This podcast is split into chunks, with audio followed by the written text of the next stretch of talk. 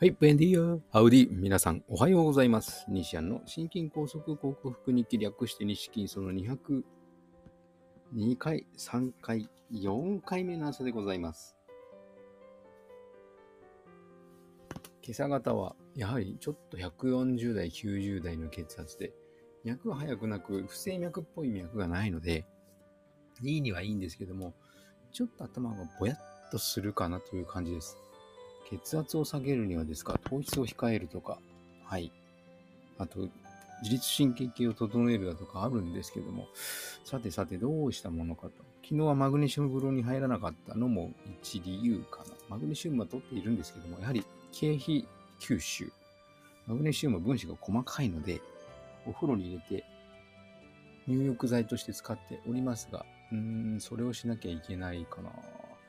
後頭部のあの、なんか締め付けられるような痛さというか、重苦しさはないんですけどね。うん、どうしたものか。で、後頭部の重苦しさが続く場合、顎の筋肉ですね、が固まったような感じになり、口が開かない。食べ物を食べるときに口が開かないこともあり、もうなかなかこう、日常生活に困るかといったら最大能力が落ちてるだけなので、全く日常生活が送れないほど困るという状況ではないんですけども、ちょっとこれ是正しなきゃいけないなという思う週の始まりでございました。今日もよろしくお願いします。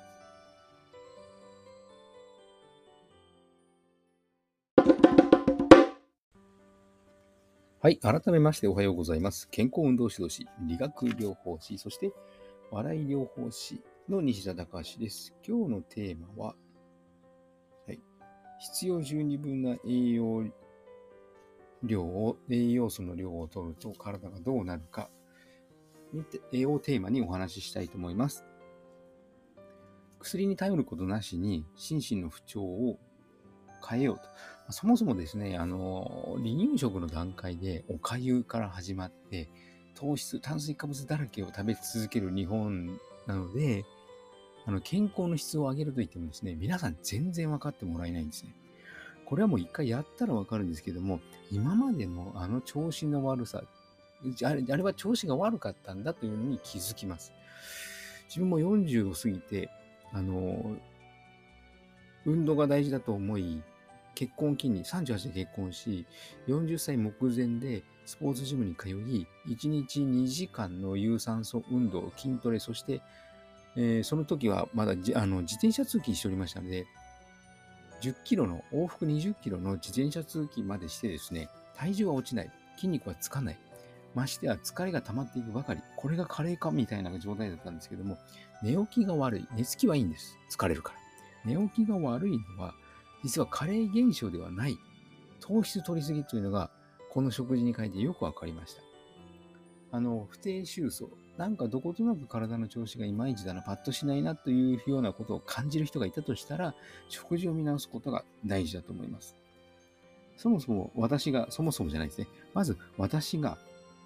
推奨しているといいですか、よく毎日最後で締めで言っているオーソモレキュラー療法。オーソモレキュラーなんですけども、これは日本語にすると分子整合栄養学となり、詳しく説明すると、体内の細胞に備わっている分子、栄養素ですね。それを最適な濃度に調整する。食事を大量に摂取して、食事をとって、調整することによって体の機能を向上させて、老化とか病気を予防、改善するというものなんですね。でそもそも栄養と栄養素、基本的なところを説明しますと、栄養というのは実は動詞で、食べ物を食べて栄養を補給することを栄養と言い、で栄養素というのが、タンパク質の中に含あの肉の中に含まれるタンパク質、まあ、それアミノ酸に分解されるんですけども、炭水化物の中にある糖と食物繊維、そして油の中にある脂質を取り込むことではなくて、その物質の取り込むことは栄養ですね。その物質のことを栄養素と言います。で、日本、その栄養素なんですけども、栄養素日本の食事摂取基準法、法ではないですね。日本の食事摂取基準量というものが設けられていて、え、健康になるには、というと、オーソモレキュラーの場合は、大量に摂取して、その細胞の中の栄養素の調整を試みるんですけども、日本の場合は、病気にならない最低ラインを載せているわけですね。例えばビタミン B1 だったら 1.5mg ぐらい取ればいい。ビタミン C だったら100から 500mg ぐらい取れば、ビタミン B1 の場合は解決病にならない。ビタミン C の場合は、解決病はビタミン C でしたね。ビタミン B1 の場合は活気にならない。ビタミン C の場合は解決病にならない程度。でも、あの、個人差があるように、例えば、えー、クリエイトに、クリエイターとして活躍する、えー、頭をよく使う方はビタミン B1 の消費量が中途半端ではないので、大量に必要なので、もちろん 1.5mg で足りるわけはなく、ストレスに、ストレス下に置かれていて、常にストレスを感じながらストレス下の状況に置かれて仕事をする方はビタミン C を大量に摂取、消費するので、ビタミン C の大量摂取が必要となってきます。積極的に自分の健康の質を上げようと思ったら、疲れにくいとか、あと、解決病や会計にならない程度ではなく、ビタミン B の量を 200mg とか 500mg に増量すること。そうなることにより疲労感がないのか、頭がしっかり機能するのか、それを実感すること。で、ビタミン C の場合は 1g ずつ取っていって、で、下痢になる瞬間があるんですけども、そうなった時が、の一歩手前が自分にとって必要なビタミン C の量だと思い、それを取り続けると肌ツヤが良くなり、疲れを知らず、で、から細胞の合成反応ですね。細胞分裂でもいいですし、その中で栄養素を作る、エネルギーを作る、そういった反応、化学反応がより促進されるので、体が調子良くなるんですね。それを体験して、実感して初めて、その自分にとっての必要な栄養素がわかるので、これは聞いたとか読んだとかいうばかりではなく、実践する方がいいというふうになります。アメリカの場合は栄養に関する考え方が進んでいるので、必要栄養素の量ということで、これからこれだけというふうに範囲を持たせ、積極的に多く取ることを進めております。ちなみにビタミン C は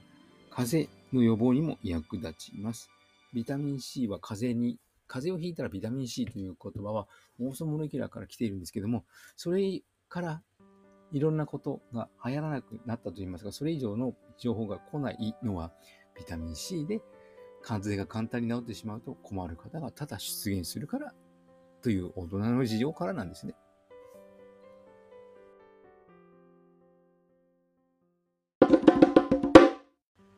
はい、お送りしてきました。西安の心筋梗塞克服日記略して西筋は、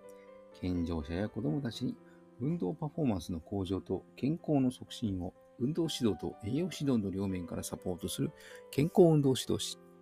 心身に障害を負ってしまった方々に医学的リハビリテーションを施す理学療法士。そして、癒しの環境を提供し、安心安全なほっこりした笑いを引き出して、平和をもたらす笑い療法士として活動する私、西田隆が、コロナワクチンを、えー、4、5回、6回と、接種した高齢者の方々に囲まれて仕事をしているという、そういった環境によって被ったというか、もたらされたというか、シェディング被害ですね。えー、彼らの吐く息の中に含まれるスパイクタンパクを吸入することによって、末梢循環の障害が起こり、心筋梗塞のような狭心症のような症状が私の場合は出たということですね。胸周りの筋肉、背中の筋肉の変な突っ張り感と痛み感、頭の重苦しさ、そして顎の筋肉の動かしにくさや血圧の上昇、そして最近はほぼなくなりましたが、変な脈打つ不整脈のような変な安静時の動機、これらを手術や薬で何とかするのではなく、オーソモレキュラー分子整合栄養学と呼ばれる栄養療法にて、食べ物とサプリメントで必要十二分な栄養を補給し、ホメオスターシス、生体向上性という生命が、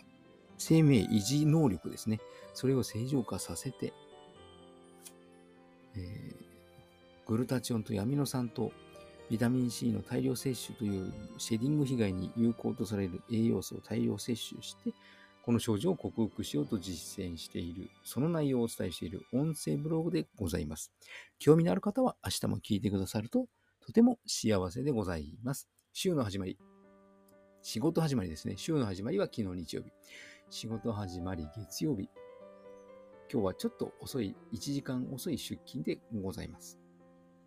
昨日、あのいい求人を見つけたので、ちょっと応募してみました。うまく採用となれば、うん。転職かな。まあ、家族を養わなければいけないので、少しでも給料が高い方に移るというのは人情だと思います。皆さんも素敵な一日となりますよ。西田隆でした。ではまた。